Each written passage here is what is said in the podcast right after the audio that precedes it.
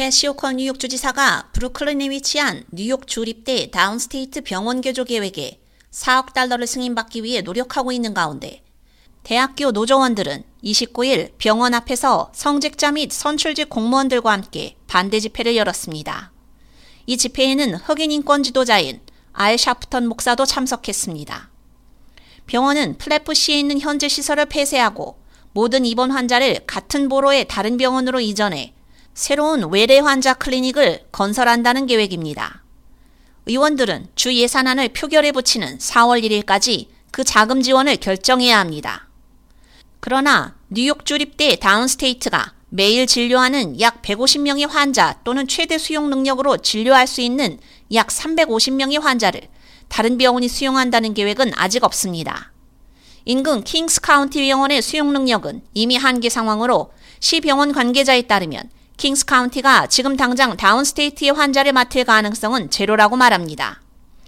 뉴욕주 민주당 상원의원 젤노 마이리는 이 계획에 대해 노골적으로 반대하고 나섰습니다. 마이리 의원은 이것은 지역사회에 대한 무례한 행동이며 공동체를 대표하기 위해 이곳에 파견된 우리들에게 무례한 일이라고 비난했습니다. 비평가들은 주정부가 이 지역의 보건 문제, 특히 흑인 산모의 건강 위기를 해결하기 위한 계획이 필요하다고 주장하고 있습니다. 흑인과 갈색 인종이 많이 사는 브루클린 지역에는 1인당 의료 서비스 기관이 최소 20%더 적다고 지적했습니다.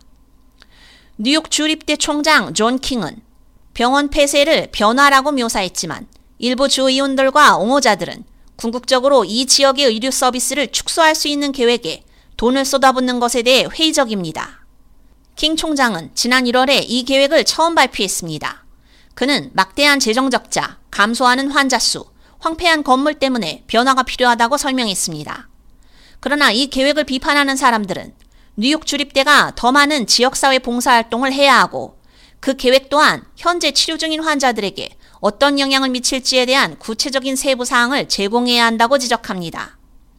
뉴욕 주립대 다운스테이트는 이번 달에 온라인 설문조사와 함께 지역 이해관계자들과의 회의를 시작했습니다. 조사 결과는 3월 중순에 발표될 예정입니다. K-Radio 유지연입니다.